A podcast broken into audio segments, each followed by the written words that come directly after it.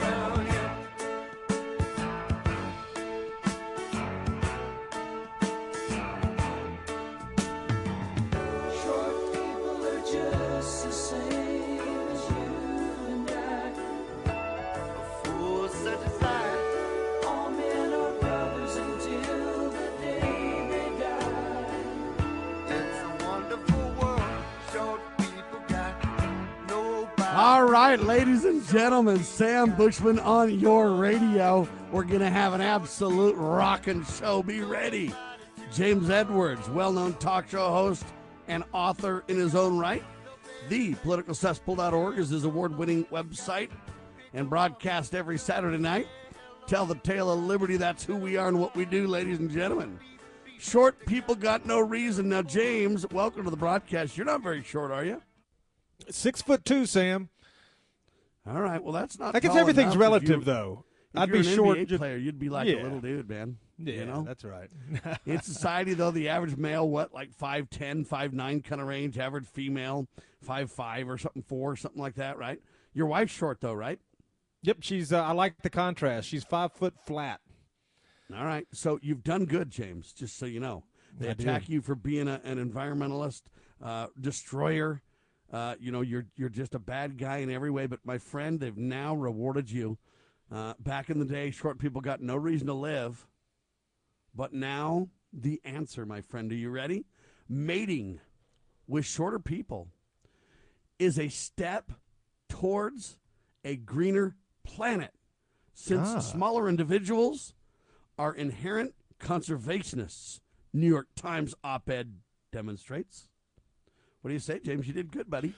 Well, that's what I was looking at. When I saw her, it didn't have anything to do with the fact that she was attractive and had good values and that we met at church or anything like that. I was thinking, you know what? This is going to benefit the environment. I got to wrap this one up. I mean, think about this, ladies and gentlemen. They literally spend time in an op-ed in the New York Times rag. Mating with shorter people is a step towards a greener planet since smaller individuals are inherent conservationists. Now, I'm a super small guy. I'm only 5'5 tall. I'm not as thin as I ought to be because I eat meat, you see. Now, don't you know that they're trying to put out a new thing on all beef packages they're going to put out, that this is a, what do you call that, environmentally hostile? It's not environmentally friendly to eat beef, James. Did you see this one? I haven't seen that. So if you go and get a little bit of ground round at the grocer, it's going to have one of those labels you might find on a cigarette package. Yeah. But it won't be like a cigarette package. It won't be hazardous to your health, It'll just be, it's environmentally massive. You know, your footprint is just huge because you're eating meat, see? So a small dude rolls in and eats a big old hamburger. Then what, James? Well, I don't understand that, actually, because this is far less harmful than most articles the New York Times have put out, so that's we should be thankful for that. But I don't really understand. If you're eating a cow, that's one less organism that's exhaling carbon dioxide, and wouldn't that be helpful to the environment? And then also, they don't really call it global warming anymore because that's just been pretty much totally debunked by anybody who's yeah, it's watching. Like calling it racist, it's climate change. Stuck with that one, yeah. Well, climate change, though, you know, the climate is always changing. You got 4 seasons. It changes 4 times a year. Climate change is a little bit harder to pin down. Yeah, harder to pin down. They try to make it a little bit more true. But I just wanted to start with that because I found it so absurd. Of all the things we're going to study, of all the things we're going to spend time on, of all the things we're going to document, we're going to say that, you know what, short people, people with small hands or whatever, they're the ones that are the good guys. And if you mate with one of those, you're going to be doing all right. Now, the other thing I find fascinating is Donald Trump has small hands, right? I mean, they mocked him for this, right? So it seems to me that Donald Trump is in, you know, when he's one of the freedom-loving, environmental, what do you call them, James? Friends of the environment? Yeah, you could call him that. Trump's a pretty big guy. Well, I mean, he let it be known when they pointed out the short hand size that didn't correlate to other parts, you know, if you can remember. But he's a pretty big guy, not just in height, but also in girth. He's probably, but he's got small hands, though, so he qualifies to some degree. Yeah, that, you know, not a lost cause for the environmentalists. All right. I just wanted to give some credit where credit's due. Now, I don't know about Nancy. Is Nancy, like, really little? Yeah, she's pretty little. But she's gone now, isn't she? I mean, well, gone is a relative term. So is Obama, right? Yeah, that's right. But he's still running the deal, James. He's in his third term right now. That's right. Yeah, Obama's in his third term right now. All right, I had on the radio with me, ladies and gentlemen, Michael Peroutka yesterday. It was a great conversation. He was on Brady on TV with me for the Sheriff Mack Show simulcast with Liberty Roundtable Live. And we talked about his website, and it's theamericanview.com. We talked about that's really the view we need to have. And on his website, it says, pray, study, and act. Right thinking precedes right action. And I thought that was pretty phenomenal news. We talked about his training. He has 4 different courses on the Constitution. The first one is kind of a general U.S. Constitution one. The second one is the truth of America's founding. The next one is sheriff of the citizen. And the last one is duty of the jury. 4 incredible core courses. Institute on the Constitution classes should be taken by every elected official and everyone who wants to see America run constitutionally, says Representative Ron Paul. I know he's not a rep now, but you get the picture. All courses and materials are developed using, quote, primary source documents and taught from the American view of law in government as defined as the Declaration of Independence. The 3 main points must be focused on. 1, there's a God. 1, there's a God. 2, our rights come from him. And 3, government must be obedient to those rights. And so I asked Michael a question, James, and there's a reason we're kind of drilling into this like we are right now.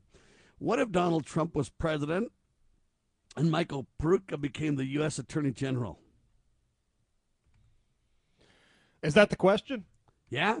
Well, I mean, obviously that would be great, but it's as Representative Matt Gaetz said, HR was never Trump's strong suit. When he had the chance to populate his administration with exactly the kind of people that should have been in positions of power and authority, people like Michael Peroutka, who has been an outstanding patriot and a true American son for his entire life. And anybody who knows the history of Peroutka, I interviewed him almost 20 years ago, and he was doing these things and had run for small office, run for large office, his law firm, what he does with the American View and the Constitution. Yeah, Trump should have been putting in people like that, and he had the chance to do it, and he blew it. And you don't always get a second chance, and I don't think Trump will. Time will certainly tell, ladies and gentlemen. And the reason I asked this question is because, as you know, Kevin McCarthy lost big time. 3 rounds, no speaker chosen, House adjourns. They'll go at it again here in a couple of hours. They start at noon. How would it be to work for Congress and just start at noon on critical days, you know? It's amazing. But he lost 3 rounds of voting, ladies and gentlemen. House first time in 100 years. Speaker is selected. 100 years it's been since this has happened. Now, there's also a debate if AOC is helping Republicans because Ocasio-Cortez was seen smiling and hanging out with 2 representatives, Matt Gaetz of Florida and Paul Gosar of Arizona now. I know Paul, been in his office, talked to him in detail about government. Kind of an interesting pairing, but is AOC helping the GOP in some way? James.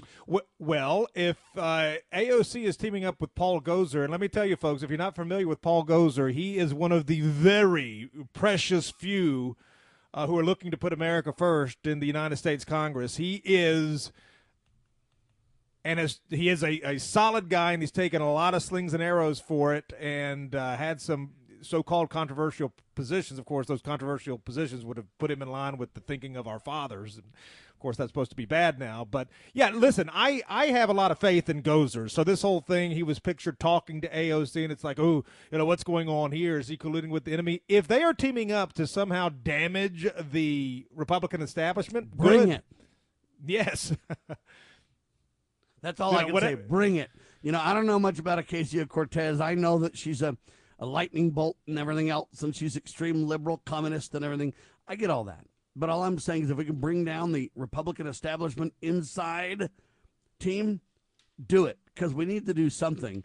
And, you know, how much they're involved with her, I don't know. I know she thinks that every conservative is in love with her. We only focus on her because she does such strange things that it's worthy of note and discussion. But there you have it now. Hey, can you skip the break for me? James hates breaks. He doesn't like those. All right, good. Now, Pennsylvania Rep. Brian Fitzpatrick says an alternative candidate for Speaker of the House who can challenge Kevin McCarthy would have to come from outside the Congress. Now, you know that the Constitution doesn't require the Speaker to be a member of the House. Now, you know, Donald Trump declines to say whether he'll support Kevin McCarthy for Speaker. So I don't know if you know, but Donald supported Kevin. Now they're saying they don't know if Trump will continue to endorse Kevin. I don't think he should have ever endorsed Kevin in the first place. No, he never should have.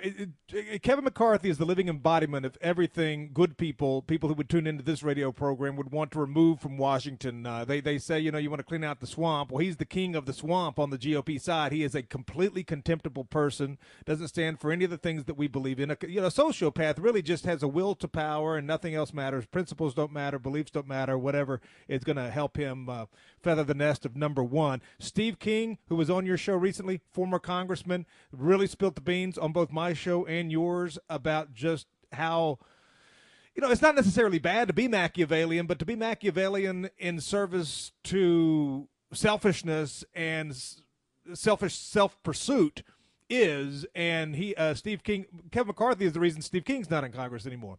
So, yeah bad guy. It's that protection of the good old boy network, the party that's a problem. It's that self-aggrandizement as somehow that you're the embodiment of what needs to happen, whereas more humble people need to step up that basically keep their oath of office is what they become prized and known for, right?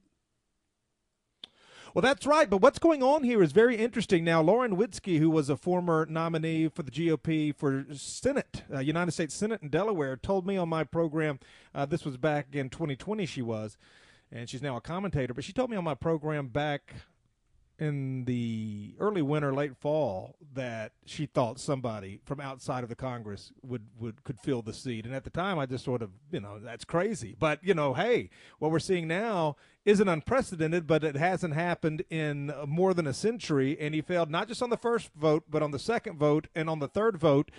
And that is, you know, the political waters are reaching a boiling point now because you've got the people like Lauren Boebert and Matt Gaetz who are never McCarthyites, and they're not going to vote him. And without their votes, this is what I said when the GOP narrowly won control of the House. I said now the GOP establishment is going to have to come to terms with the few in the GOP who are trying to do things right. They're going to have to barter with them, and that's, you know, your Gaetz, your Gosars, and people like that.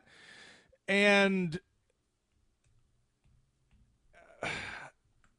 he may still get in there, but if he does, it's going to come with a lot of concessions. And, you know, by the way, what the GOP is doing now, his political capital, if he gets there, will become zero is the problem, creating more and more and more of a problem for Republicans not to mention the debate with the Democrats, right? So the Democrats are plotting this and hope this happens. That's why AOC is involved in the first place. But this continued divide has got to stop. We have got to put in constitutional patriots. So I've decided that I ought to be Speaker of the House, James. That's a guy I'd vote for. Why not? You don't have to be a member of Congress to get it done. Who would be a better articulative speaker than myself, James? Obviously no one.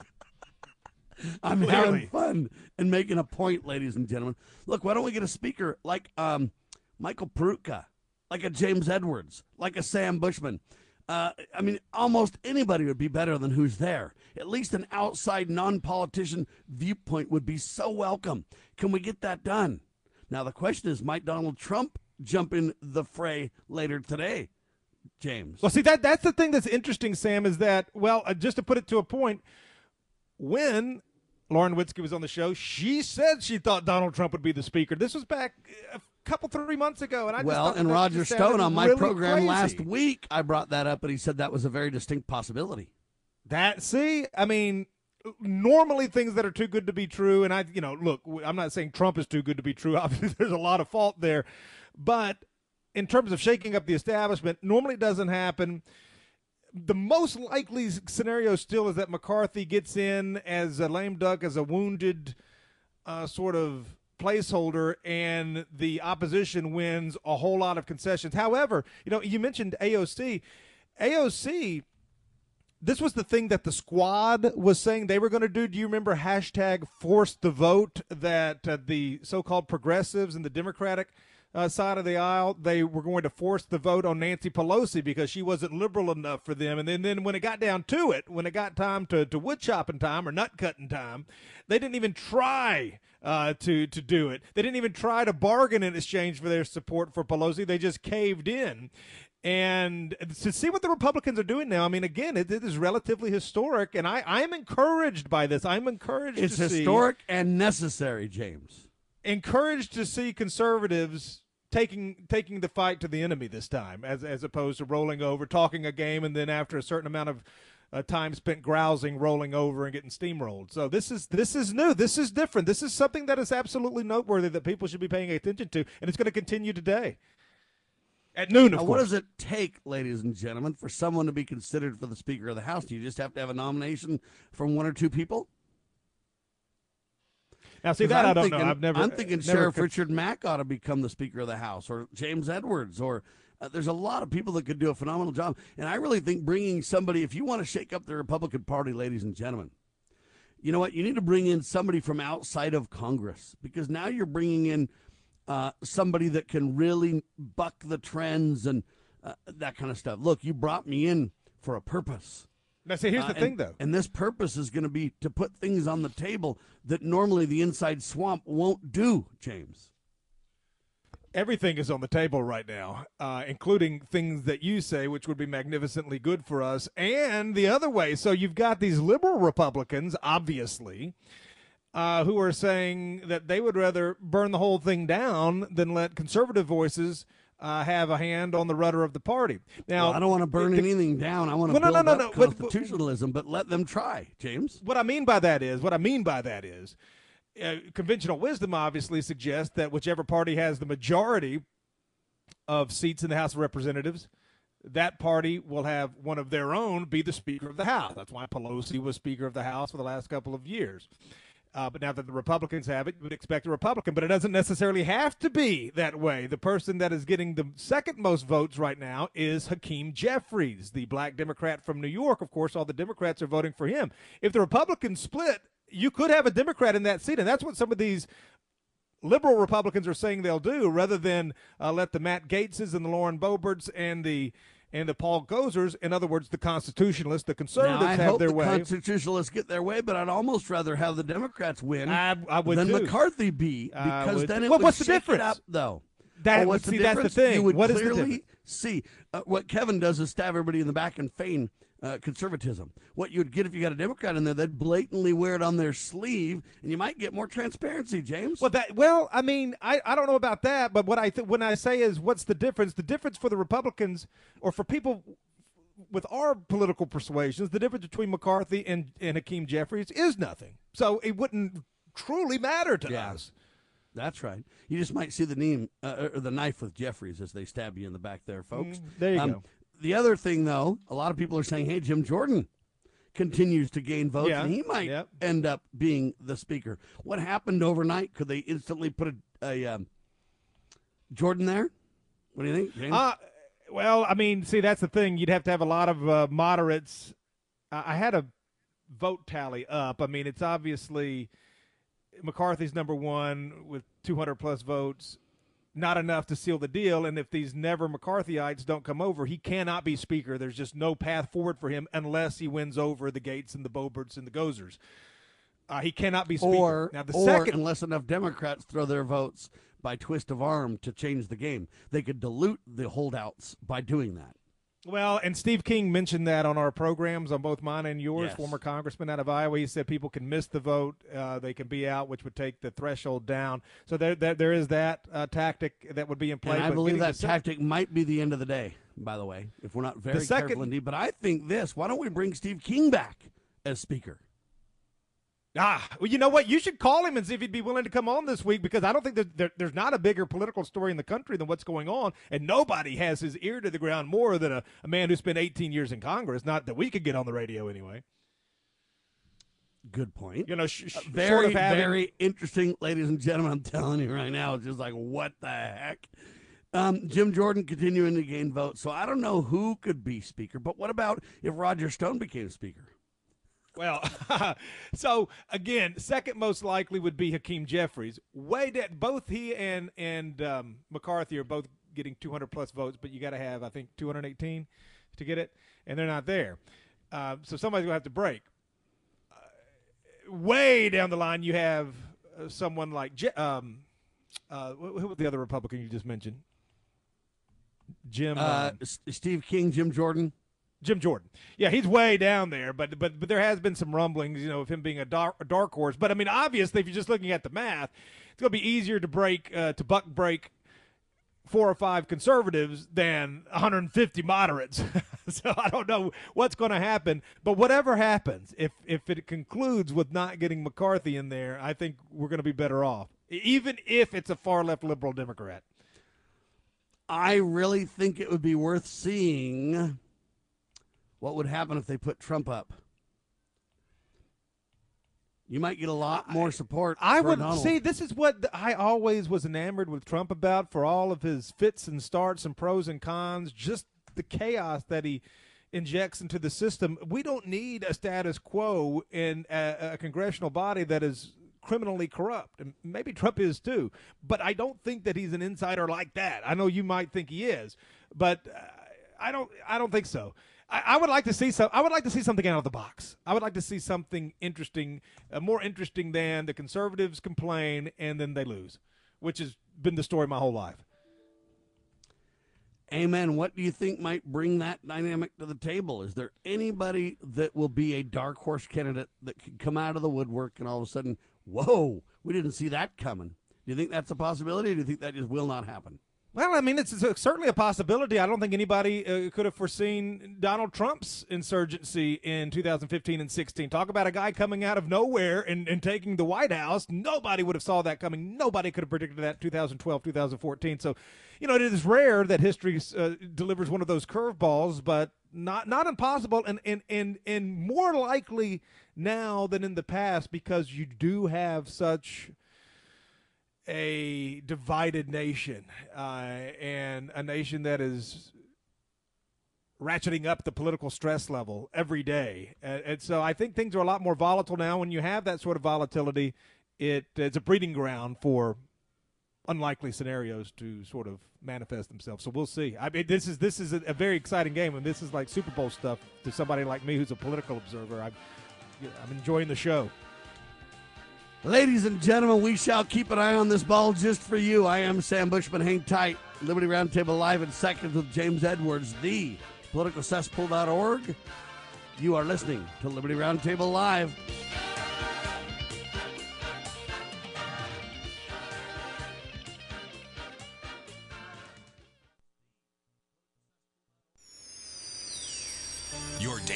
Liberty Newswire. You're listening to Liberty News Radio.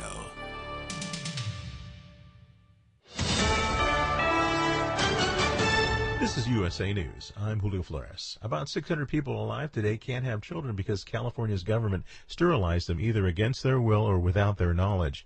And now the state is trying to find them so it can pay them at least $15,000 each in reparations. But after a year of searching, the state has approved just 51 people for payments out of 310 applications. There's 1 year left to look before the $4.5 million program shuts down and the challenge remains steep.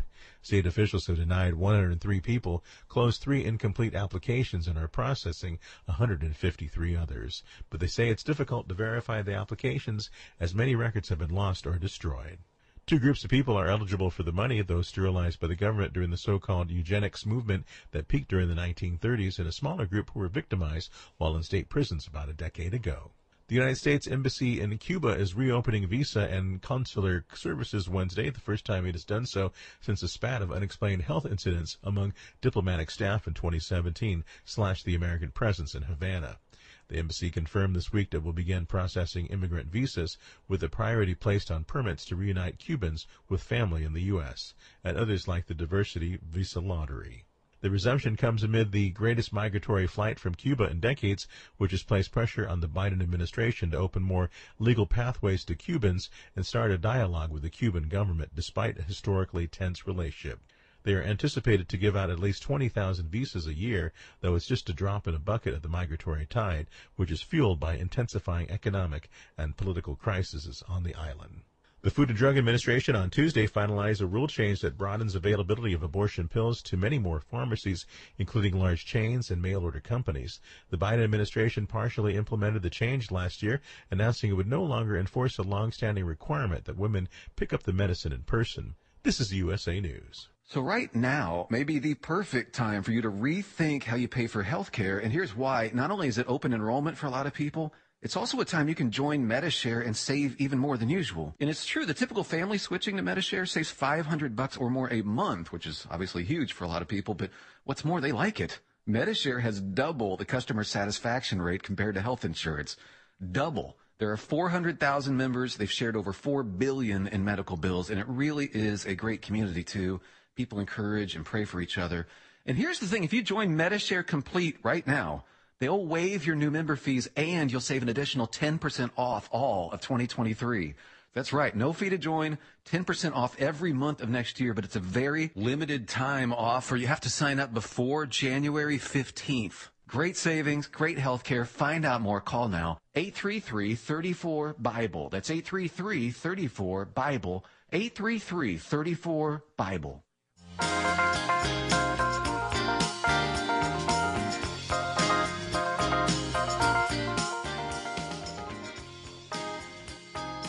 Back with you live, ladies and gentlemen. Sam Bushman on your radio. What did Matt Gaetz and AOC talk about, James?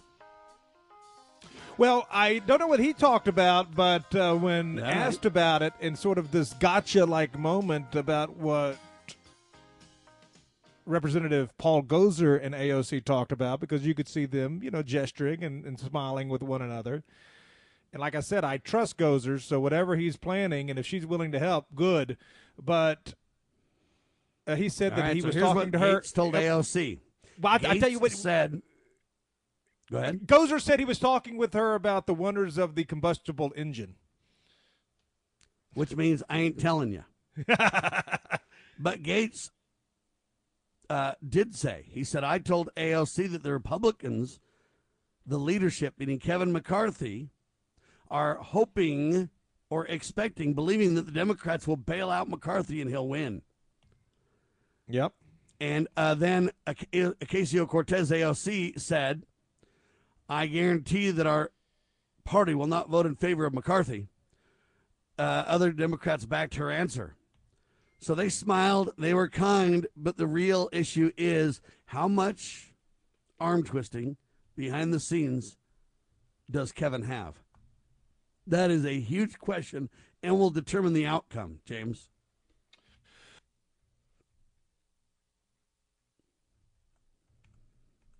All right. There you have it. We'll get James back. in the meantime, there's so many things to cover. I guess George Santos had a horrible day in Congress as well. Republican representative of New York. He spent his first day in Congress as an outcast, James. Who had a worse day, Kevin McCarthy or George Santos?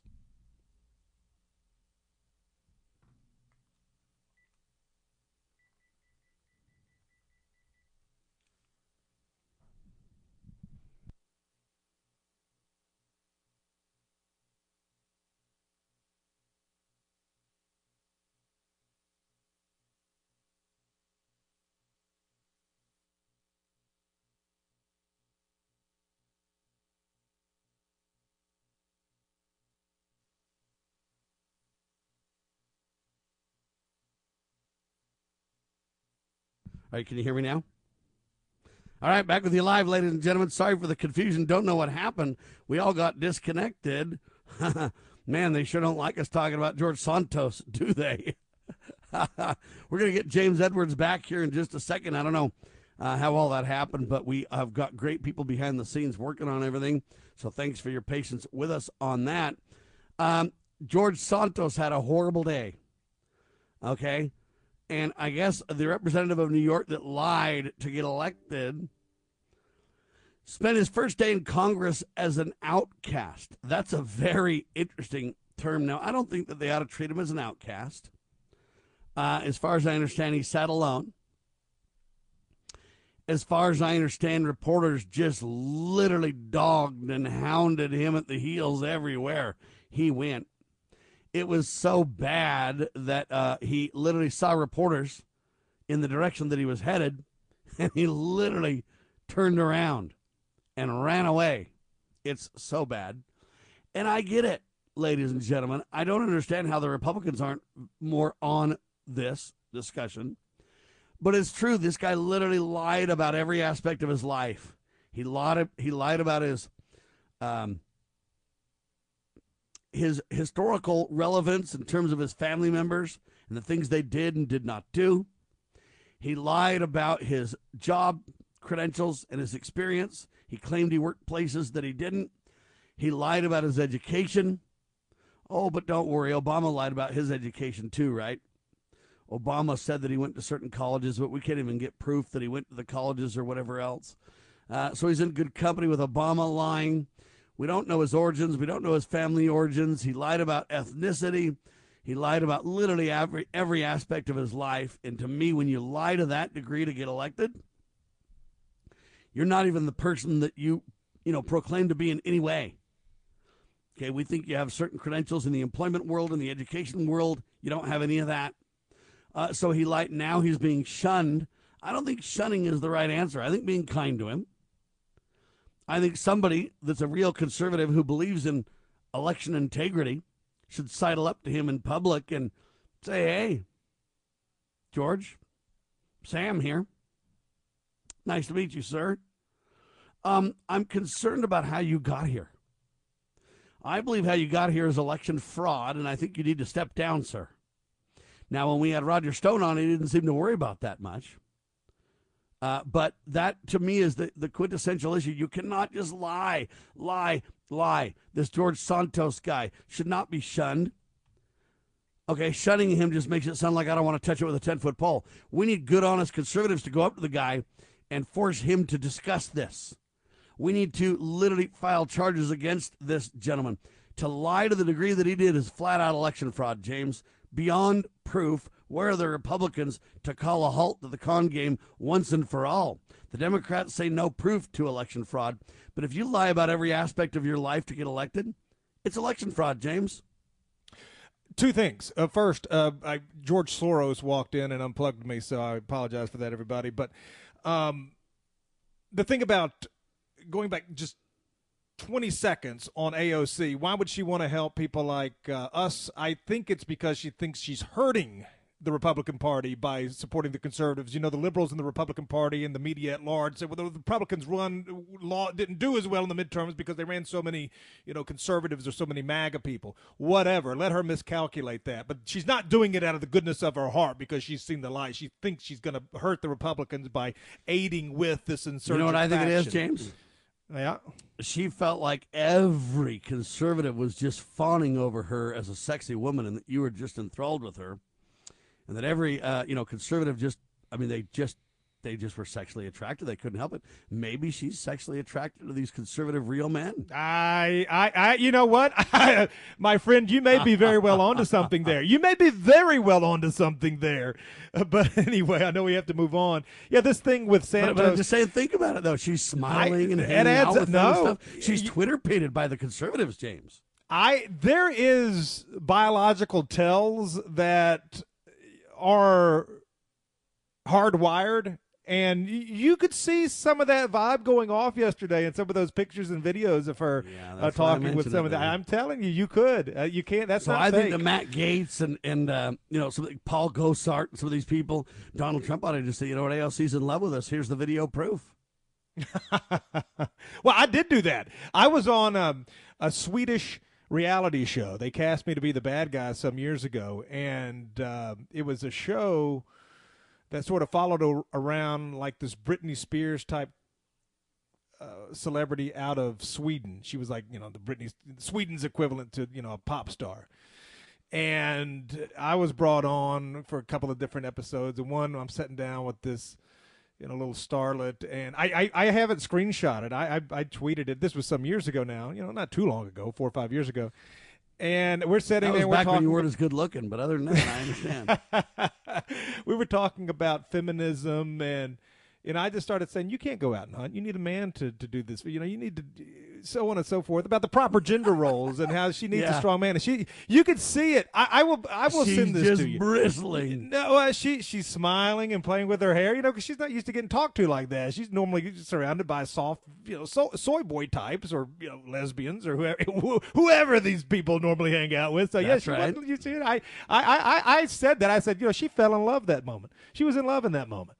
So that very well could, joking aside, Sam, that could be what's going on with AOC. I'm not bringing it up to joke. I'm bringing it up for serious. I think that she instinctively understands, as does everybody else, the truth. And she's like, hey, these strong men that are standing up to the establishment, hey, Now, your mind can say one thing, but your biology, the thing that makes you will betray you if you allow yourself to get too close to these things you so want to condemn. But that is it. You know what? I'm going to steal that, Sam, and mention it on my program this weekend because it's true. And you just look at her smiling and she's loving it. I'm telling you right now. I'm going to mention that this weekend. Paul Gosar going, hey, I don't blame you. I understand. I'm going to write that down. I'm writing it down. The exchange was hostile. I mean, they're going, hey, man, Kevin thinks that the Democrats are going to back him. And she's like, no, they're not. It's not a very, smiley conversation, is it? But yet, she's liking that. Little attention from them conservatives. She's thinking, all right. She's like, hang on now. I got to rethink this whole deal. Now her boyfriend needs to kind of melt down over this because these guys got power. They're in the house. Mm-hmm. See? Yeah, they love power, too. It's just instinctive. All right, there you have it, ladies and gentlemen. Now, there's so much to talk about. It's crazy. I want to talk about this the Santos guy, George Santos. It's election fraud, James. After the break, we'll talk about it. It's pure election fraud to lie about every aspect of your life, to have the mainstream press carry your lies, to have nobody vet on either side. It's a tragic election fraud, in-your-face problem, and no Republicans are touching it. We got to talk about it on your radio with James Edwards in seconds. The spirit of the American West is alive and well in Range Magazine, the award-winning quarterly devoted to the issues of the American West. Each issue contains informative articles, breathtaking imagery, as well as the culture of cowboy spirit today, and gift ideas like this year's Buckaroo calendar. Order online from rangemagazine.com. Loving Liberty Network salutes the spirit of the American West at rangemagazine.com. I think that my family has always had a big influence on me for not smoking because since I was little, I was taught that smoking was wrong. Recent studies indicate that smoking among teens often leads to the use of alcohol and other drugs. I think having faith in God is a big part in it because the way I was raised has helped to avoid smoking. Smoking.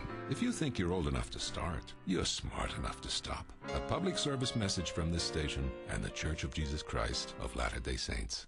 Former Sheriff Richard Mack recounts in his book, The Proper Role of Law Enforcement, how he came to realize while working as a beat cop how wrong the all-too-common orientation of police officers is when they think of their job as being to write tickets and arrest people. Richard Mack tells of his personal transformation from by-the-number cop to constitution-conscious defender of citizen safety and freedoms. Learn what it really means to serve and protect. Purchase your copy at CSPOA.org. That's CSPOA.org.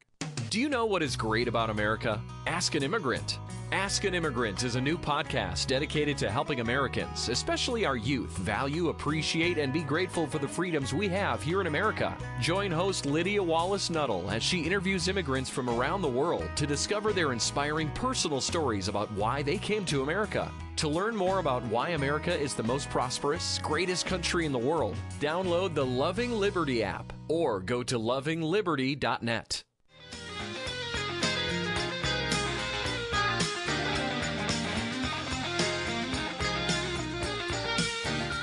All right, back with you live, ladies and gentlemen. Sam Bushman and James Edwards on your radio. I submit it's flat-out election fraud, and no Republicans have the guts, the cojones, to touch it. This George Santos lied about every aspect of his life, got elected on fraud, James. Yeah, so we were talking about this before the program started this morning, and I was like, yeah, I've read a little bit about this guy. I didn't know quite as much about that as, you know, I've followed what's going on the speaker election.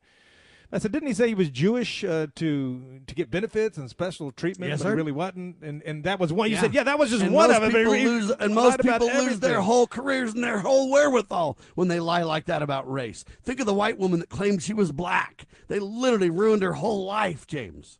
Well, she right? and he, it's true, but she and he both know where the bread is buttered. That's for sure. They know on this diversity totem pole, the further away from white you can climb, the better you're going to be in terms of gibs and preferential treatment and advancements and things like that. So that's a society. You know, you want to talk about systemic problems. That's a systemic problem. It's not, you know, hey, best man for the job, most qualified applicant gets the position. It's, you know, how diverse are you? Are you Jewish? Are you black? Well, you move to the head of the line, something like that. But I guess he probably saw, though, Sam, how well it worked out for Elizabeth Warren. I mean, look at how Elizabeth Warren's career has gone. Now, she didn't go too far in the presidential primaries, but she's lived a very, very, very comfortable life, very well respected. The media loves her. And very wealthy, and she claimed to be an American Indian. And she's like 1% Indian? A great, great play on words to call her Pocahontas. And so it's certainly not unprecedented, not even in the United States Congress, for people to do that. Now, when you're caught with your pants down a little bit, so to speak, it's a little embarrassing, but I don't think that if he pays the price that Warren paid, that's to say he's not going to pay a price at all. But isn't it election fraud, James? You literally lie about every aspect of your life to get elected. You're certainly lying. I think you can make that argument. What legitimate issue in your life did he not lie about, really? Right? You got a point. I think you could certainly argue that. Yeah, you could argue that. And I look at this and I just say, constitutes fraud. If the Republicans are going to claim there's election fraud, and the Democrats are going to run around and the mainstream press is going to run around and say we make this claim without evidence, right? I mean, can you get better evidence than that? Yeah, what's the standard for what constitutes fraud? Is it, you know, typically you think about denying votes, cheating on the votes, having votes, ballots, fraudulent ballots, something to do with balloting and voting. But but if I'm voting for someone and I don't know the truth about their origins, I don't know the truth about their employment, their professional experience, their education, I don't know any of those things, and I get led, you know, by the nose to the voting booth thinking I'm voting for a certain character, and it's not even that person at all.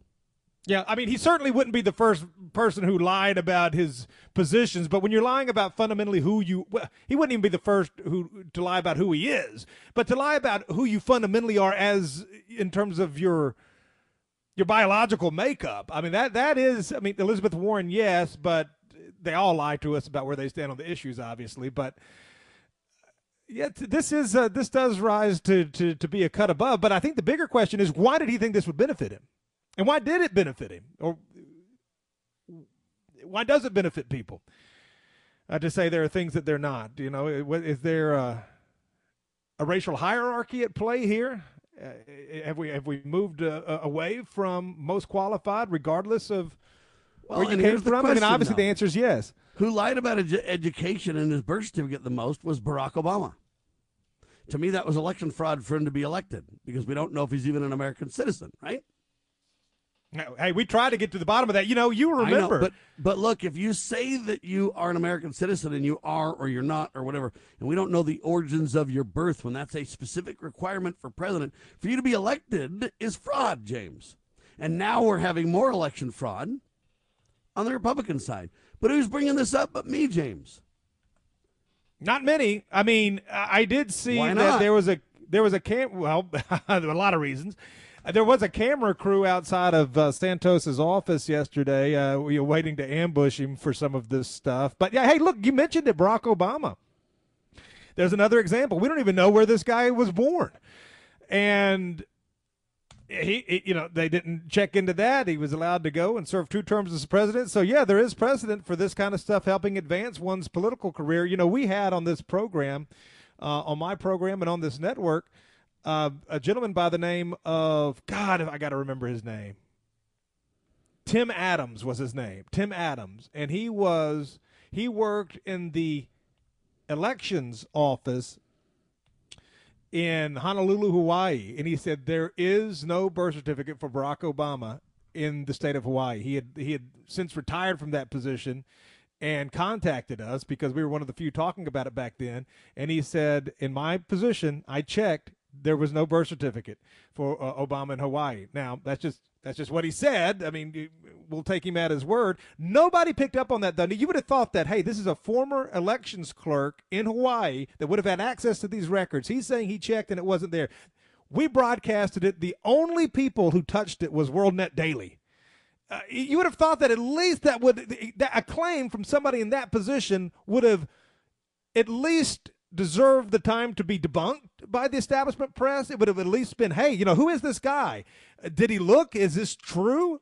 Let's get to the bottom of it. And if it's not, you know, we'll hang him out to dry. But if it is, this man is an Edward Snowden type figure. He's telling the truth where nobody else would. Nobody looked into it. Nobody even looked at that.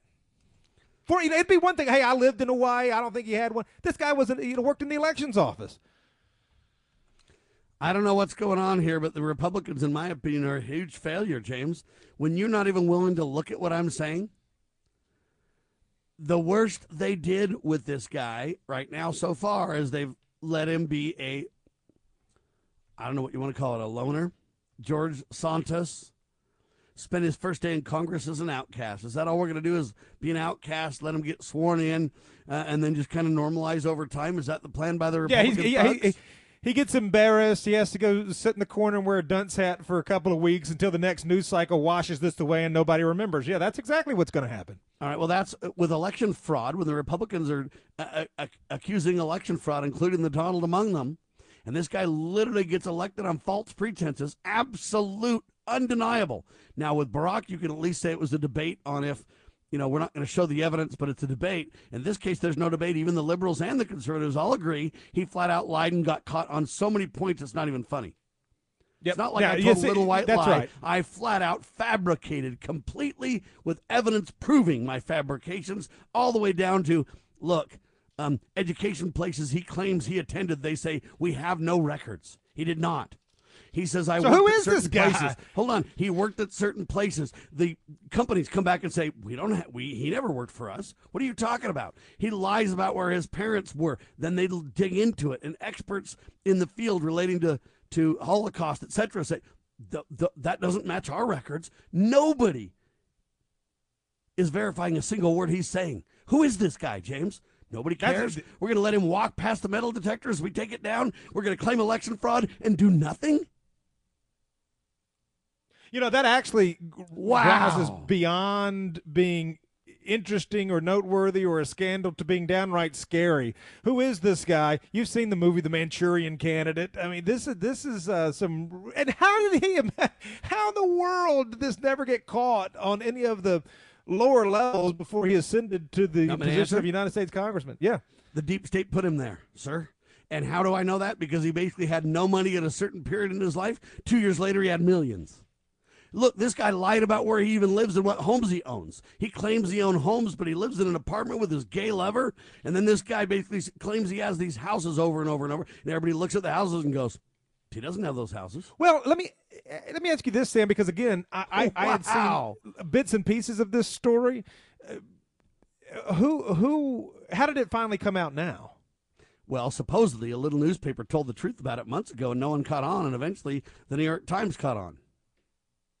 But they wanted to wait till after he was elected, because if he was not elected, it'd be a no story. After he was elected, now they could beat the Republicans over the head with it, right? They love it. Well, the New York Times normally wouldn't go after somebody that needed it. So what are his even supposed positions on the issues? Well, I mean, he claims to be a Republican. He claims to be backing Kevin McCarthy, and the reason this is so critical is he's voting for Kevin McCarthy over and over right now. He could make the difference, James. It really is coming down to a handful of votes as to whether or not he gets stopped or somebody else is pushed forward. Yeah, absolutely right. And this that's a pretty impactful decision. I mean, that impacts everybody. Yeah, but only Sam Bushman hitting on all cylinders on this one. Strange. So. You came out of the beat the Republicans over the head on this one, James. Because, look, they've been mocked for 2+ years. We claim election fraud, and they go, no, come on. There's nothing here. Sam and everybody without evidence claims without evidence. Look, Barack committed election fraud, and so does this guy. What's the difference? They're both telling you falsehoods about their education, falsehoods about their origins and who they are, falsehoods about how they got where they are today. Can't follow the money trail. Too secret, too straight. How does this all happen? Buddy, if I spent $5, that'd have it on the money trail, James.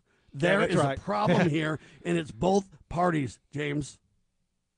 Oh, yeah. I mean, there is such selective enforcement with regards to those intricacies of campaign finance law and ballot access requirements. You run as an independent. You run as I have for a state seat. You run as an outsider. You have $5 that isn't right. You're probably going to go to jail. Yeah, because of finance problems like my dear buddy Steve Stockman and others. Ladies and gentlemen, McConnell celebrates his Senate milestone. He's now the longest Republican Senate-serving leader in history as he's hanging out with Joe Biden. How do you feel about that, James? Well, this is just, again, typical. I mean, you really do need insurgents that aren't going to become enamored with I hate to keep mentioning the Steve King interviews that he's done on Liberty Roundtable and also my program, but I said, Steve, I mean, do conservatives never run? Is it just that they're just not running, or are there legitimate instances where conservatives get in there and they become corruptible? And what are the influences that would subvert their principles? And he laid it out. If you wonder why this happens or how it happens, he laid out exactly how it happens, how he has seen it happen in firsthand, first-person accounting. And it's just that easy. We don't have the time now to recite everything he explained, but it happens, and you see all this stuff all the time, though. All of the Bushes, all of the Clintons going on vacations together, they're all friends. And a lot of times you don't even have to be subverted because you're just part of the system to begin with.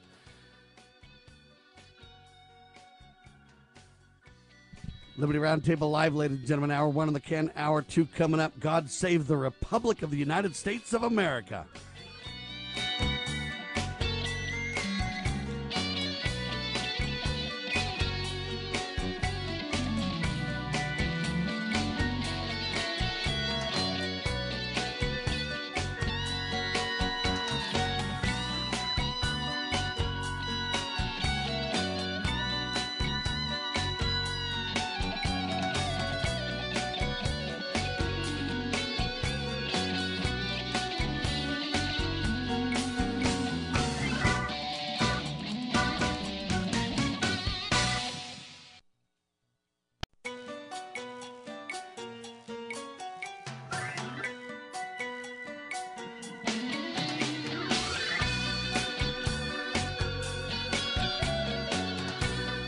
Broadcasting live from atop the Rocky Mountains, the crossroads of the West. You are listening to the Liberty Roundtable Radio Talk Show. Live and on your radio, ladies and gentlemen, Sam Bushman, James Edwards, talking about all kind of things, man. It's getting crazy out there, but our dear friend, Patty Stockman, wife of former Congressman Steve Stockman, was on with us a week or so ago, talking about this horrible situation. You've got political prisoners, folks, rotting in prison, wrongfully so. In this case, it's the most egregious you can get, with a former representative from the great state of Arkansas in prison. We talked about that with Patty. They had a rally yesterday. I meant to get them on yesterday to celebrate right in the middle of the rally, but I've had too many guests, and I'm doing the best I can. But I wanted her to come on, Patty Stockman, with us to give us an update on the rally that took place to defend a political prisoner. Patty, welcome. Hey, thanks, Sam. Yes, I know there's a lot going on right now, but glad to be on. Yes, a bunch of us gathered yesterday in Fort Smith, Arkansas, in front of the federal courthouse, where this FBI agent is scheduled to be sentenced tomorrow morning. And we had banners and signs and all of the TV media in Arkansas, in that part of Arkansas, showed up. And they interviewed us and gave great coverage to our demonstration on all the networks, on several broadcasts. Every hour they were doing yesterday, and they've been covering today as well with the footage that they took. The situation is, of course, this FBI agent destroyed, he had his hard drive, his FBI hard drive, wiped twice after it was subpoenaed in this trial of State Senator John Woods. And it was subpoenaed. We don't know what kind of evidence was on it, but we believe it would have exonerated Senator Woods. And instead, he's sitting in prison for 18 years, has served 4 years. And this agent filed a request with the judge requesting for his punishment 1 year unsupervised probation. And the government responded, Sam, you don't know this, but since I've been on your show, the government responded to his request with the court and said, you know, because he admitted his guilt and we believe that he wiped it because of why he said he wiped it, we have no evidence for any other reason, we believe that 1 year probation is probably sufficient. However, we believe he should be supervised, and maybe he should have a fine to cover the expenses that all of us incurred with having to deal with this. So in other words, if he hadn't gotten caught, then we wouldn't have had the expense, and everything would be hunky-dory. Are these people off their rockers crazy? We have got to have accountability somewhere, Patty. That's right. If, someone said, when the law breaks the law, there is no law.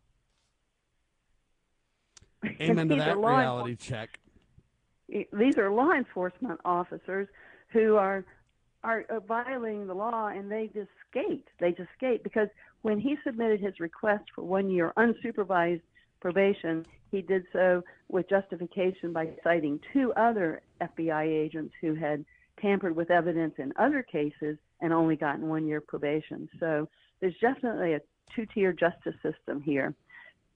So we're very encouraged that we got the coverage that we did. We know that the heat's being applied there in Fort Smith, so the judge is obviously seeing that people are paying attention, and so we're praying that it'll have some impact on him, and that he'll reject this sweetheart deal and sentence this guy to prison. He can sentence him up to 20 years in prison, but of course, because he pled guilty, I'm sure that it'd be significantly reduced if he sentences him to prison. But we just feel like this guy's putting, who knows how many innocent people this guy has put in prison and not gotten caught for their tactics and their collusion within the FBI, and he's going to escape.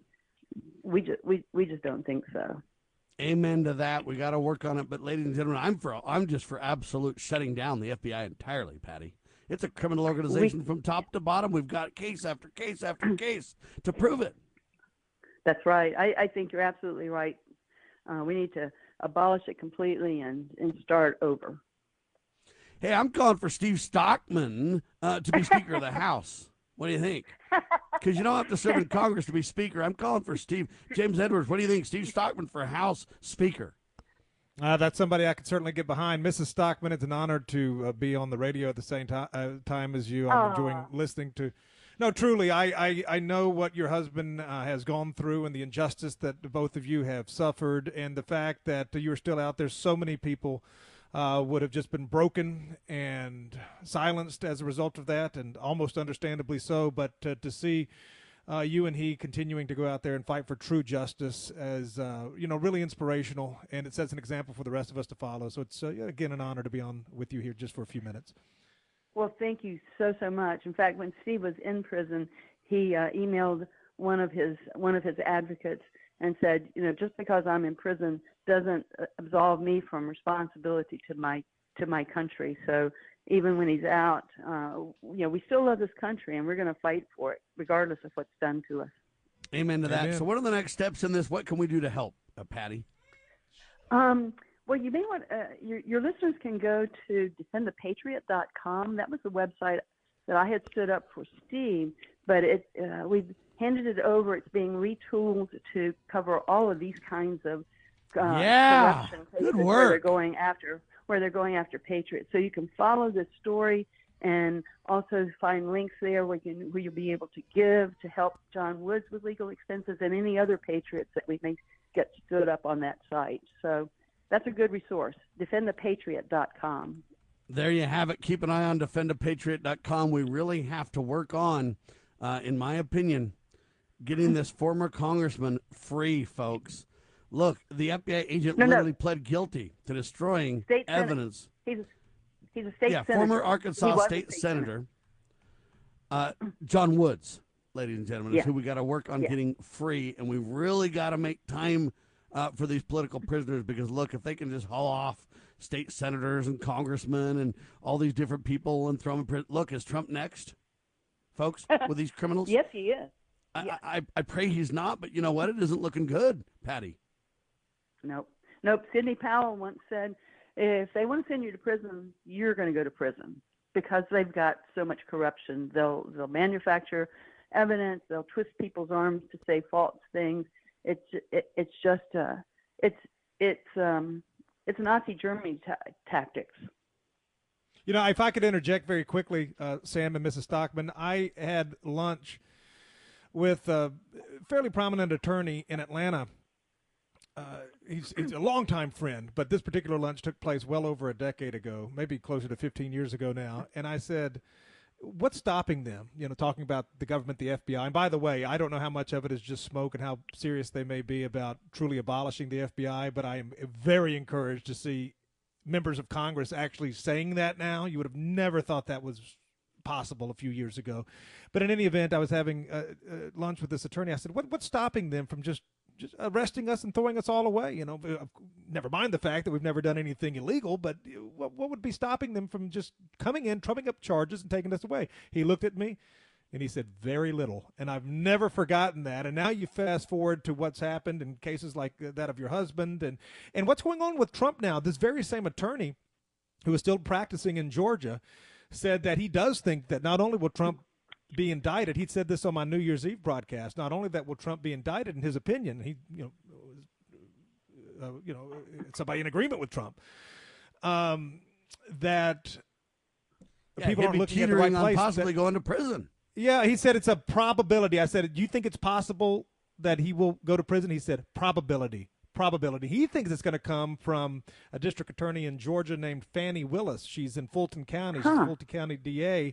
She's saying that she's sort of colluding with the Raffensperger down there, and they're going to get him on a Georgia election laws violation. Well, Trump should have shut down the FBI and the IRS while he had a chance, huh, Patty? That's right. This is what they do, and they're polished at it. All right, well, our prayers are certainly with you and with Steve and with everybody who's fighting for the political prisoner freedom. This is kind of the interesting thing. We need freedom for John Woods. And my question is are we going to get that with the guilt plea? They admit that it was an unfair trial, right? think exactly. And he admits that he wiped it because he knew it could be used in this case. But yet he claims there was medical records that he didn't want out there in the open. Well, fine. Set aside, destroy your medical record, your personal medical records, and produce the hard drive that was demanded by the court. Well, forget both of them. Just simply say because of government fraud, it's a mistrial, and he goes free. Isn't that what the founders stood for? That's right. In fact, there was an instance up in Massachusetts where someone working in the crime lab put out a false report on drug testing, and thousands of convicted drug felons were freed because of that one incident of them lying, that lab person fabricating evidence. And so they don't know how many of the other cases were false as well. So thousands of people. Free John Woods. Free. Hopefully that was the chant at the rally yesterday, right? It was.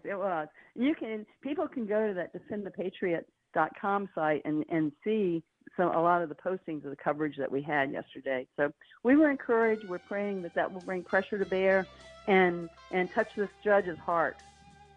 Amen to that. We're flat out of time. Patty Stockman, thank you so much. Tell Steve we love him, and I'm calling for him to be publicly Speaker of the House.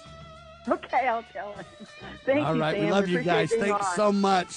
Ladies and gentlemen, there she goes. Patty Stockman doing a phenomenal job. DefendAPatriot.com. James and Sam in seconds on your radio. Small Business Tech Guys is a team of experts ready to assist you with any service relating to growing your business. Our team specializes in information and technology, social media, general consulting, and HR. We thrive on assisting startup entrepreneurs with growing their businesses. If it's small business, it's our cup of tea. To schedule your free discovery call today, consider sbtechguys.com. We keep an eye on tech so you don't have to. sbtechguys.com. Have you ever heard of Loving Liberty Ladies? Well, the Loving Liberty Ladies are here to help you learn our American heritage and the way it affects today's society. The Loving Liberty Ladies also have a discussion guide called Proclaim Liberty. And with this guide, you can start your own group in your hometown. Get yours today on our website at LovingLiberty.net. Look for our lesson supplements, too. They're free. To hear all the special offers and to join the fight for freedom and liberty, please go to LovingLiberty.net. How do you know your child loves you? When he calls and he says, Dad, why don't we go fishing? Just very simple, but it really counts. They make a song up, and they come into our bedroom and say, we made a song, and will you listen to it? Our next oldest daughter came to me with tears in her eyes, and she said, Daddy, I just thank you for coming home every night when we were growing up. My son does the nicest things. When he's playing outside, he'll come in and just give me a hug and run right back outside. My daughter goes to the same high school that I'm the registrar at, and I'll go into my office after the bell has rung, and there's a note on my desk. And it'll usually say, Mom, I love you. I'm thinking about you. And I think of my boy that we finally got him through graduation, and he came up to me and said, I made it. Thanks. Family. Isn't it about time? That's all he said. And that meant everything to me. From the Church of Jesus Christ of Latter-day Saints.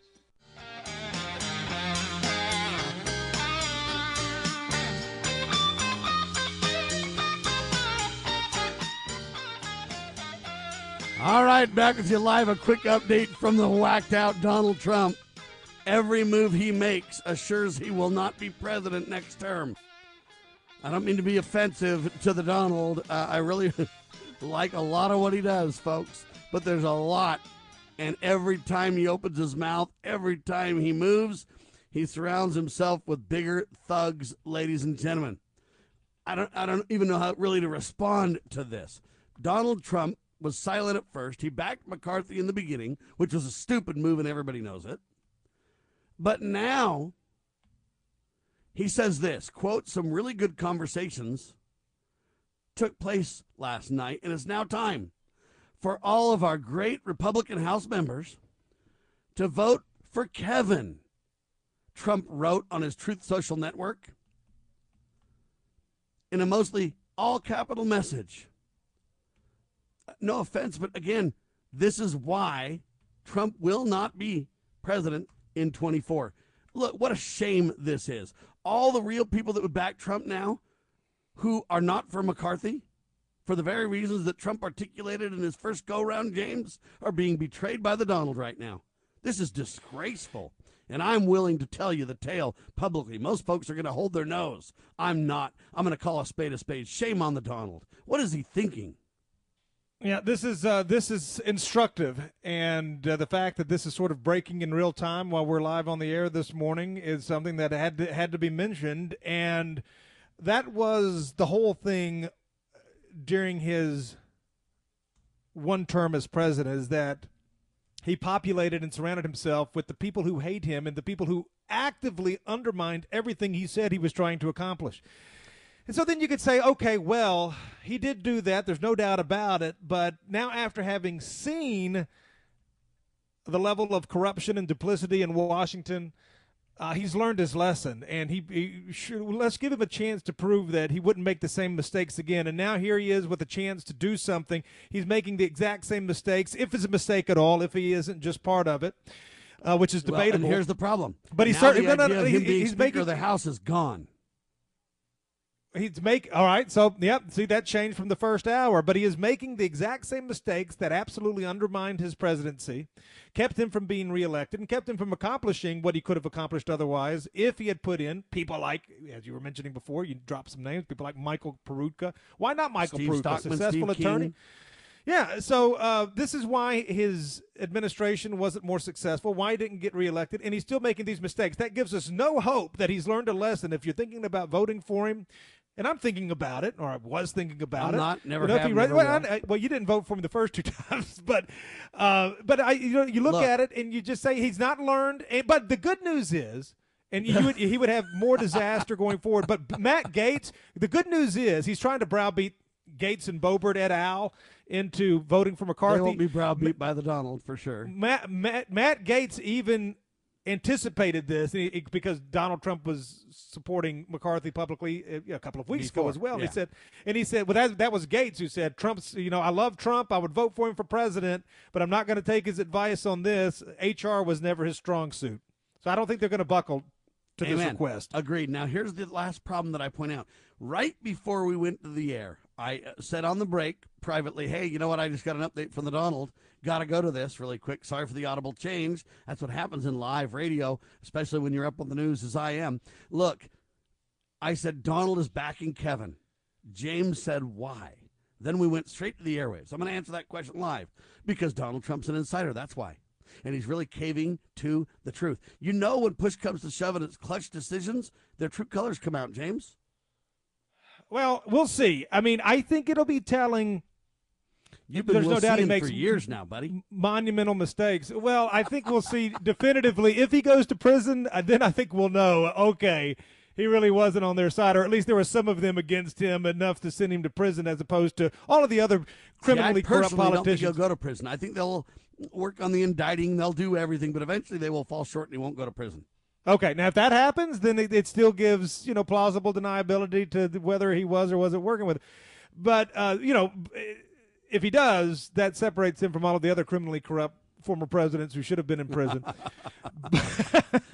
There you have it, ladies and gentlemen. All right, I'm going to move to another hot topic. We're running out of time faster than I want to, ladies and gentlemen. West Point to remove Confederate monuments, James. I actually was contacted by a newspaper just yesterday asking for a quote on this, and I'm going to read you exactly what I wrote back to the reporter. And I wrote that I'm of two minds on this matter. Of course, the decision to remove tributes to General Robert E. Lee is an affront to the former West Point graduate. And remember, he went there. So there's reason for his statuary and portraits to be placed there. Not only did he go to West Point, he was a graduate who had a spotless record. He never incurred a single demerit while he was a cadet there. And then, of course, he went on and served honorably in the United States Army. People forget that. For a long career until he said he couldn't engage in Lincoln's unconstitutional war against the South, and he was going to stand, and whatever value he had, his sword was going to be lifted only in defense of his state and his friends, family, and neighbors. And that's how he went and went on to become what he is known for, which as a Confederate general. But he was a West Point graduate cadet, never incurred a single demerit, spotlessly immaculate record, impeccable service to the United States Army up until the war between the states, and he sided with his home, which any normal person would have done. He is, in my estimation, Sam, the greatest American. He exemplified in his life the virtues of duty, honor, and sacrifice, and courage. Every cadet at West Point, now and forever, should strive to emulate him. He was a Christian man above reproach. So, of course, I see this, and it's a shame. But on the other hand, I said I'm of two minds on this matter. Perhaps a man so noble shouldn't have his reputation besmirched by having his likeness and the righteous cause for which he's fought tainted by being on display on the grounds of such an anti-white, anti-Christian, anti-American bastion that West Point has now become. You know, I'm the son of Confederate veterans. I'm very proud of that patrimony. And so it is bemusing to watch modern-day degenerates assume that they can cast judgment on men who were their superiors by every standard of measurement. But it's also, that too is instructive, I think. This rabble has chosen the rules by which the game is to be played, and we would do well to remember it if and when the shoe switches back to our foot. What do you say? It's hard to just even understand. To me, agree or disagree with the Confederates, agree, disagree with these leaders. I think they're heroes too. Let me just go on record. I'm not backing away from this one bit. I think they're Christian, God-fearing heroes. All right? So I won't back away from that one bit. However, I find it fascinating. Why would even those who are against us on this? Why would they want to destroy the history and just remove it completely? Wouldn't they want to use the history to continue to make their points? But yet the heroes never going to tell the story, number one. The victors always tell the story. That's why they want to do it. They want to rewrite history and replace it with their narrative, not no narrative. That's the point, James. Well, for 100 years after the war, you had a coming together all the way up until Eisenhower, who had a portrait of General Lee in his office when he was president. So this is a relatively new thing, this ghouls and graveyard thing, and it's so much worse than just tearing down monuments. They are literally, there was just another story. They did it to the great General Nathan Bedford Forrest, probably the greatest tactician in the history of mobile warfare, what he did with mounted cavalry, using them as infantry is just genius, but they dug up his bones, and it wasn't enough to take down his monuments. They actually dug up his body and moved it, and they did it again just last month in Virginia. They dug up the body of a Confederate general, digging up a man's grave. These savages, I will remember that. No if our people question. Ever get power again, I will remember that. And turnabout will be fair play as far as I'm concerned. But this, yeah, so, I mean, James, it's evil. Let's dig up old Martin Luther King and get her done, buddy. I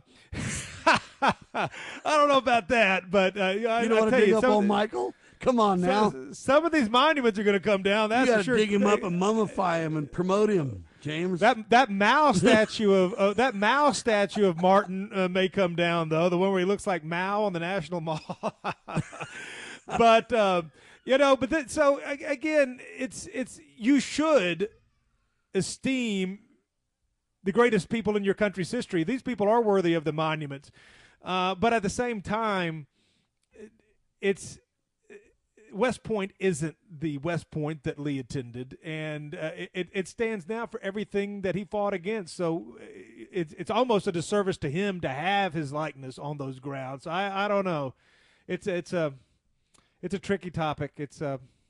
But we'll see what we can do one day. Getting my shovel sharpened. Hey, man. All I can tell you, folks, is we have lost our collective minds. When you start destroying history and you want to rewrite history from a completely dishonest, one-sided narrative, look out, whether you agree with us or not. I defend Robert E. Lee. I defend some of these Confederate leaders because they were right on the point. Shame on the Donald for backing McCarthy.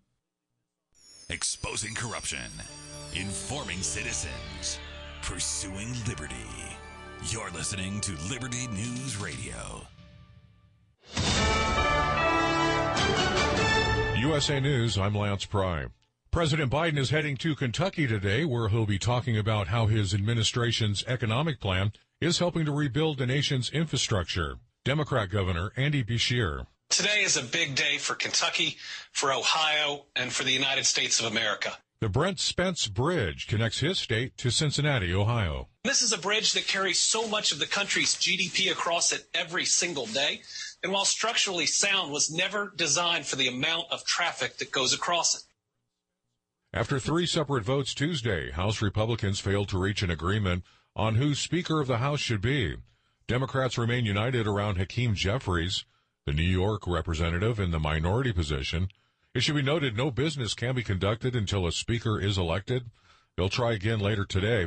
Former Hawaii Congresswoman Tulsi Gabbard on Fox News says politics is changing, but not for the better. What about the fact that over decades it has increasingly become true that political parties are getting more powerful and individual representatives that we the people elect are getting weaker? And the more powerful these political parties become, who really only care about their own interest in advancing their own power, they use that power to bully individual representatives to do whatever it is they want. In Manhattan, New York Tuesday, FTX founder Sam Bankman-Fried pleaded not guilty to fraud and other criminal charges. His trial is set to begin in 9 months. Comet C 2022 E3 could be bright enough to be spotted with the naked eye as it flies by. According to NASA's Jet Propulsion Laboratory, the comet comes around every 50,000-ish years. Your best bet is January 21st, when the moon is at its dimmest for the month. Look to the northwest. The sun is at its closest point to Earth today, also known as Perihelion Day. This is USA News. Mr. Clean, Mr. Clean. Of course I use Mr. Clean Magic Eraser to clean tough messes off my stovetop and bathtub. But then I discovered I can also use it to easily clean my patio furniture and even my shoes. I'm hooked! And when wipes won't cut it, I use Magic Eraser Sheets. They're thin and flexible erasers, perfect for everyday messes, like gunk on my counters and sinks. They really are magical. The reviews are in. Mr. Clean Magic Eraser and Sheets make cleaning look easy. Have you ever picked up a towel set because it felt really soft in the store, but then when you go to use it, it's not very absorbent? That's why My Pillow has developed the My Pillow towels. Towels that work. The 6-piece towel set includes 2 bath towels, 2 hand towels, and 2 washcloths. And right now you can receive a 6-piece set for only $39.98 with promo code USA. Go to mypillow.com, click on the radio listener special, and enter promo code USA, or call 800-955-955. 8175. That's mypillow.com. Promo code USA.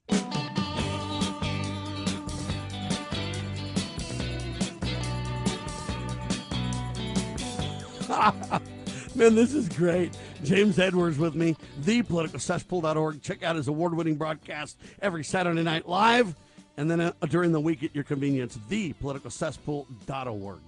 By the way, we have an incredible guest coming up. Surprise in mere seconds. But in the meantime, though, the New York Times writes an article. It's funny. It says, prepared to be triggered by Donald Trump Jr. Former president's son accepts and inks $7-figure deal to host a podcast on the Rumble video platform, ladies and gentlemen. Now, I find this fascinating because Trump Jr. Came on Liberty Roundtable Live with me and James both back in the day when they attacked him for it. He melted down like a little kid. He didn't have the guts to stand with us like he should have. But the bottom line is now he signs a big deal. What's 7 figures? What does that mean? $1 million+ Yeah. But they say prepare to be triggered by the Donald Jr.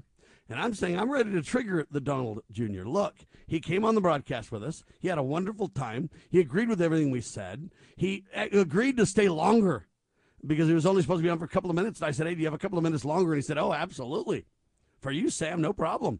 And then later, when he got slammed by the mainstream press, he kind of disavowed, and he disavowed James completely. He tried to disavow me. I punched back so hard they retracted and rewrote their story at CNN. That's just how I roll, people. But anyway, I tell you this because, look, now Donald Trump Jr. can't get on the mainstream, so he's going to go ahead and join us over here at Rumble and True Social and such. James? It is interesting that after all that, he even somebody with his renown and deep pockets isn't getting a commercial talk radio gig, even much less something on Fox. Yeah, he should at least be able to have a show on Fox, right? I mean, a weekend show, an overnight show, something. But Rumble, I mean, that's where like all my friends are. They got kicked off of YouTube. So now that's interesting. But it's interesting too. You mentioned that interview. Hope Hicks is back in the news, and I'm going to tie this into what we're talking about. Hope Hicks was Trump's former campaign spokesman, sort of like his top confidant. She wasn't ever, I guess, the White House press secretary, but she had a very high position, and especially during the original campaign in 2016, she was the go-to gal or the go-to person for all things Trump. She and Katrina Pierce and a couple of others, but she was the main media face outside of the Trump family itself. And so when the Trump campaign credentialed me to not only attend a Trump rally in Memphis, but also gave me permission to broadcast my radio program live from the press pen, all right? And then it wasn't like we sent them a media interview request and they came on and, oh, you know, we get a lot of these. I don't know who everybody is. No, they solicited the interview. The day after they credentialed me, they sent an email to James@thepoliticalcesspool.org asking if we would have Donald Trump on. They wanted to come on Tuesday. I said, well, I can't do it. I'm a Saturday-only show, but I'll toss it to my friend Sam Bushman and Liberty Roundtable. Here's the information. Sam took the ball, ran with it. I didn't expect to be a part of the interview, but Sam's such a stand-up and honorable guy. He said, hey, they came to you first. Why don't you come on too? And it was Sam's interview on Sam's show, and I was and I even told them, hey, James Edwards can't do the interview, but I'm going to do it, and we're going to do it together. They were basically clued in on everything. This idea that they didn't know and they were snookered and blindsided is an absolute lie. And the media frenzy went ballistic on this until I proved I was right. Then they backed off in a hurry. Well, they did, and as we were talking about during the break, this was on Super Tuesday of 2016, the biggest day of the campaign, that first Tuesday in March up until that point.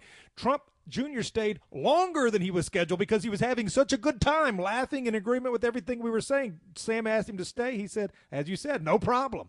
Would love to. Stayed through a break on Super Tuesday. Do you know how busy they would have been on Super Tuesday? All right, so anyway, fast forward to now. I think where they go on Super Tuesday because they know where the action happens. James, that's pretty telling as well. No, that's true. Well, hey, they got tens of millions of dollars of publicity off of that 10-minute interview. That's for sure, 15 or whatever it was. But Hope Hicks was back in the news. I'll make this quick. Hope Hicks, former White House aide.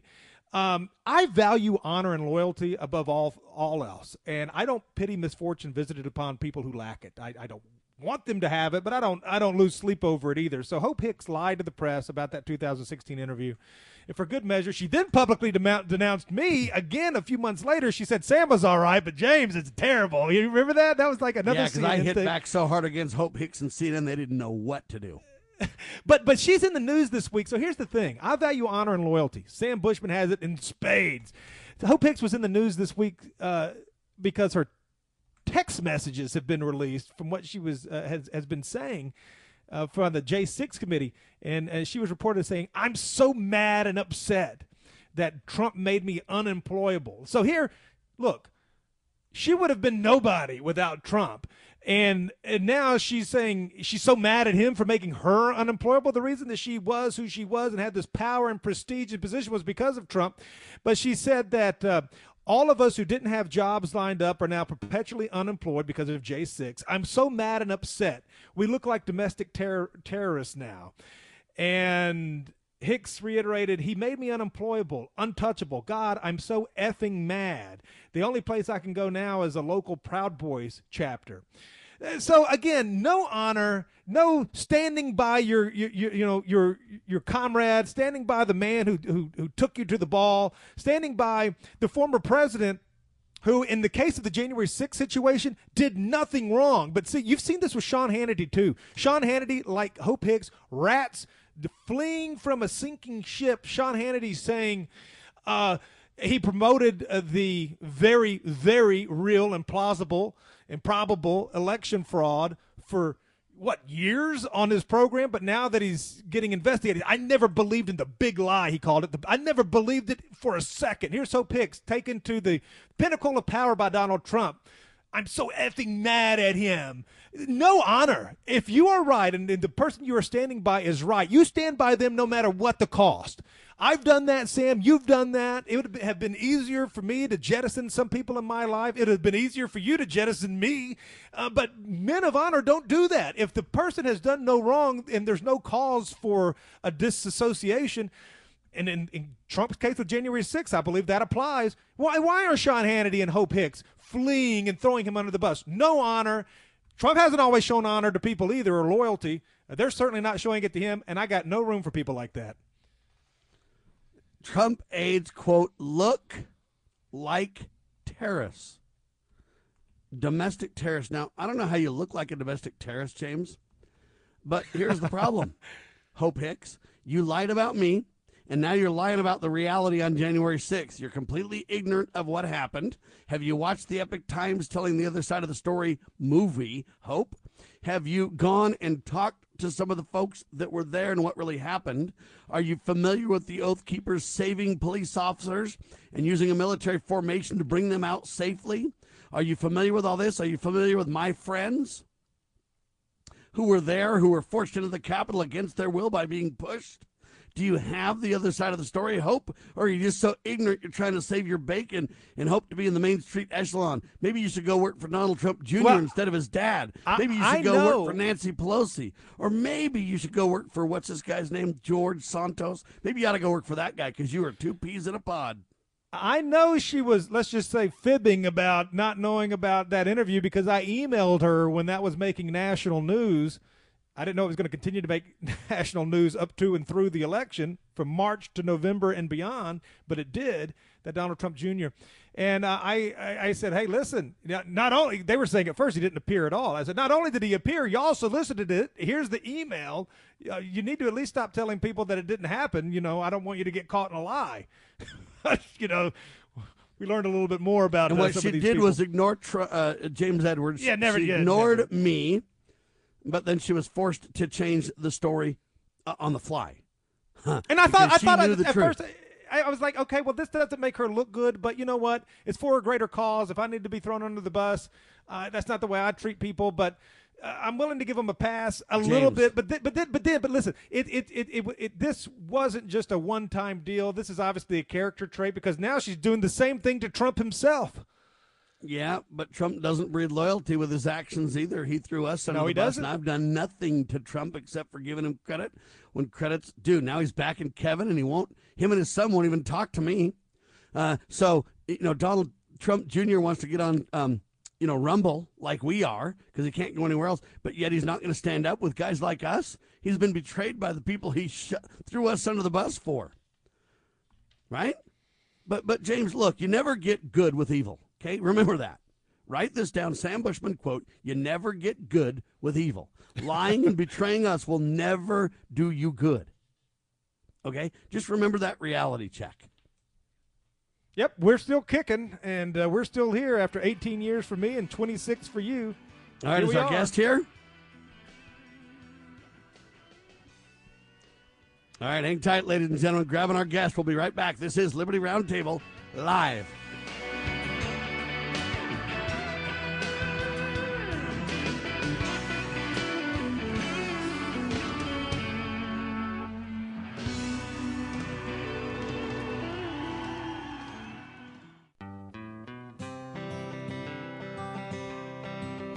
Why does the left lie constantly? Because they get spiritual power from lying. The lies come from Satan, the father of lies. John 8:44. Here's how the political lying process works. Satan provides the beast with a lie. Then the more they use the lie, the more spiritual power they get. Look, the media is a lie multiplier, and this multiplication gives more evil, spiritual power to the beast, and that can overwhelm and even deceive the body of Christ, especially when the body is being disobedient to the head. The churches today are incorporated, so they're subordinate to human government. They obey the beast and do nothing to restore our national relationship with God. And the government shall be on his shoulders, Isaiah 9:6. That verse is not for the present-day church. Rather, it is for the end-time church, the body of the line of Judah. A message from Christ Kingdom Ministries.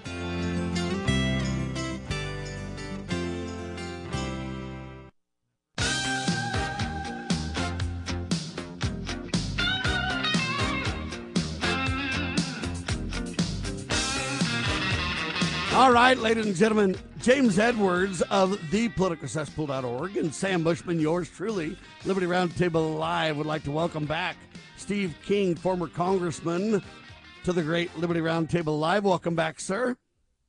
Well, thanks a lot for having me back. I wasn't sure I had that invitation till now. You got that invitation 24/7, my friend. Thank you so much. What do you think on Speaker of the House? Sadly, Donald Trump backing McCarthy. I think that's a disgrace, sir. Well, it's very disappointing to me to see this. I'm wondering what that position is. I mean, here's the things that Donald Trump should have understood, and I counseled him against it clear back then, more than 6 years ago now.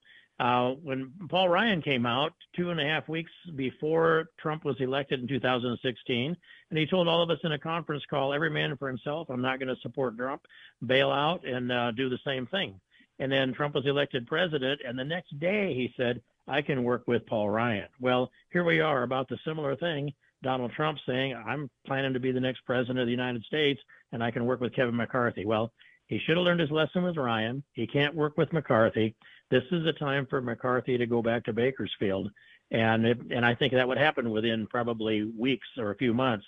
But these 20 that are holding together, as long as they hold, McCarthy cannot be speaker, and at some point they have to get tired of running these votes over and over again. We'll see here in the next couple of votes which direction this is going, whether they anti-McCarthy vote grows. What if Republicans bail out and don't show up, and the Democrats show up in droves and they manipulate this thing by starving the House, so to speak? You know, I don't think that's going to happen I wouldn't give that a 0.1% chance. The Democrats are going to show up. They proved that yesterday. And if they were going to, take a walk, as we say, or vote to pass, we might have seen some signal of that yesterday. I don't think they want that on their record as cutting any kind of a deal like that. And so and even if somehow they're not 0.1% chance, because procedurally and technically it's possible, that wouldn't last a week, because the Republican majority then would find their candidate and they would upset everything in the House until they elected their speaker. So I think Democrats know that, and I'm confident that would be something that would unify every Republican and be against anyone on the other side that might want to run that House. And the idea of building this thing up with Fred Upton or someone of that nature, or somebody outside the Congress, which he is now, I don't see that at all getting any traction for all the people I've talked to. And I've been focused on this thing not quite 24 hours a day since it began. So who do you think will be Speaker of the House at the end of the day? That's a good question. I don't know if at the end of the day we're going to have a speaker. But here's this thing is I'm sending messages out to people and that whole network of cells and texts and those things, and then through the media, et cetera. And I'd say that if these 20 I think are resolute, they will hold. And it's possible to lose one, but I think they'll hold. So if that number grows, if it grows by 1 or 2 or 3, that tells McCarthy the inertia is going the wrong direction.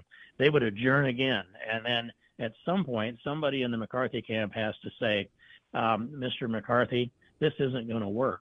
You're going to have to tip over your king, and you're going to have to move your furniture out of the speaker's office.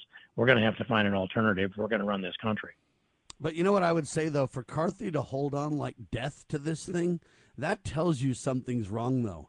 Look, it's about the will of the people, and I'm not a democracy guy, but I'm just saying it's about the votes. And if you can't respect the vote, you're going to hold on to it and try to twist arms in the back rooms. That becomes more and more evident, doesn't it, Steve?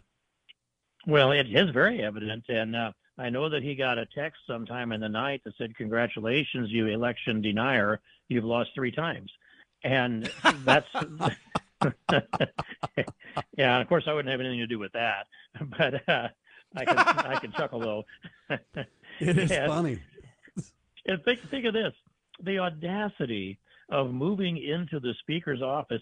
It's not just because people are going to think, well, you know, he had every expectation to be the speaker. No, Kevin McCarthy knew he didn't have the votes when he's moving his furniture in and rearranging the wall decorations in the speaker's office. He was hoping to set the stage to make it happen against everybody's will, and that's kind of my point. Well, it is, and it's almost like saying, gee, I already moved in. How can you guys deny me this speaker's job now? And also a contradiction, and it's an ironic contradiction, but he said yesterday morning after their Come to Jesus conference He said, I earned this GD job. Man, that's way offensive to all of us here right now. But he just said, I earned it. I demand it. I already moved in. And then on the floor, he was reported as saying, this isn't about me. It's about you. Well, how could it be more contradictory? I earned this blank, blank job. And then tell the members on the floor, it isn't about me. It's about you. No, it's about Kevin McCarthy and his ego. And I'll say this straight out. I believe, and of course I've been in this arena hardcore for a long time. I believe that, and I watched Kevin McCarthy for years. I believe he sold his soul to the devil for the speaker's gavel. Wow. James? Congressman, I am on today. First of all, Happy New Year. Great to talk to you again. Long time no talk. It's been at least a week. But I missed you already. Yeah, me too, brother. Well, I was on, I'm actually on Sam's program today as a guest in my own right, but we were talking about this, trying to read the tea leaves, and I said, Sam, you know, the guy you need to call that's got to have his ear closest to the ground is going to be Steve King. And I was thinking, okay, you know, Sam might try to book you tomorrow or later this week, but I didn't expect him to pick up the phone in real time, but I'm glad that he did. For a political observer and a political commentator, I mean, this is, you know, reaching Super Bowl levels of interest to me. First time in over 100 years you've had something like this happen, now multiple votes, and the real possibility, as you said, that the faction that I most align with is going to hold firm. I saw Matt Gaetz and Lauren Boebert in a press conference yesterday saying some very good and encouraging things. It does look like the line is going to hold. And I guess, you know, if you're looking at it from a numbers, a bean counter perspective, it would seem as though McCarthy would have an easier time buck breaking a handful of constitutional or conservative holdouts by offering them concessions than they would in breaking many, many more people to get an alternative candidate in there. How exactly does that play out? Well, it boils down, I think, to this, that first of all, those 20 now, the 19, and then adding Byron, Donald, that was an excellent direction for that to go. They have decided to take the hill, and they actually occupy it now. So it's either die on the hill, or it's either own the hill or die on the hill. And the die on the hill in the political arena of this is this, that if they crack now and McCarthy becomes speaker, whatever promises they make, McCarthy's incapable of keeping them. I know that. I'm not only speculating. That means that they get put into the political dungeon and tortured until such time as they can be scrubbed out of the political arena. McCarthy's been doing that in primary elections across this country. And so once you make that decision, it's kind of like at the Alamo. Here's the line. Colonel Travis has drawn this sword in the sand. Step across the line or not. But once that decision is made, you're going to stand there in the Alamo and you're going to fight to the death. And I don't think these guys are going to lose. I think they're going to win, because I think that vote's going to grow here in the next couple hours. I can't wait to see what happens over the course of the rest of the day and week and however long it takes for this to play out. I loved your Alamo analogy. I'm a Tennessean here in the Volunteer State, so I guess Gates might be our Crockett in this, because I saw yesterday, not only is he holding firm, he is needling. I don't know who it was. He sent a letter to the Capitol custodian asking why McCarthy's allowed to occupy the Speaker's office after losing 3 votes. I mean, that's, as you said, I think you used the word before, flamboyant. That's some flamboyance right there. Yeah, but why was he even allowed to move in the first place when it hadn't been decided? See, there's problems with all this stuff, but I'm calling for Steve King. If we don't have to have an insider in Congress to be the Speaker, why don't we just have Steve King be Speaker? Steve? Now we're talking. Well, I have a wife, for one thing, who was glad to get me back home after 25 years. But, you know, now the McCarthyites have this position, which is, well, there's only one person that could possibly do this job as Speaker, and it's Kevin McCarthy. Well, nuts. How could, if he didn't show up, then would we just leave the seat empty? No. And so if they can grow this vote, if the 20 become 21, 22, 23, sooner or later, somebody inside the McCarthy camp is going to say, you know what, you're not going to be Speaker, Kevin, and so why don't you do the noble thing and step up there and say, hey, I gave it all of my effort for the last 16 years or whatever, but I'm not the guy. Find yourself an alternative. And I would ask them this, then. I would pose this to the McCarthy people about now, or maybe after this next round of votes, and that is, it's not going to be McCarthy. Who's your second choice? They keep saying you don't have a candidate to the conservatives, the principled constitutional Christian conservatives. They're saying you don't have a candidate. Well, they do, and they can draft Jordan, or they could go back to Andy Biggs. They can pick a third candidate or somebody else, but the McCarthy people don't have an alternative candidate. I'd challenge them that. Put your name up there of the person you would offer if McCarthy withdraws. Then we can actually make a better decision on whether some people might want to decide to go back for McCarthy, which I don't think will happen, or we can start to get behind an alternative compromise candidate. I really think personally that somebody outside of Congress, I know there's a slim chance for that happening, but I really think that's what ought to happen. You'd bring some unique, fresh blood, and you would avoid a lot of the backroom dealing that goes on if you did some of that, wouldn't you?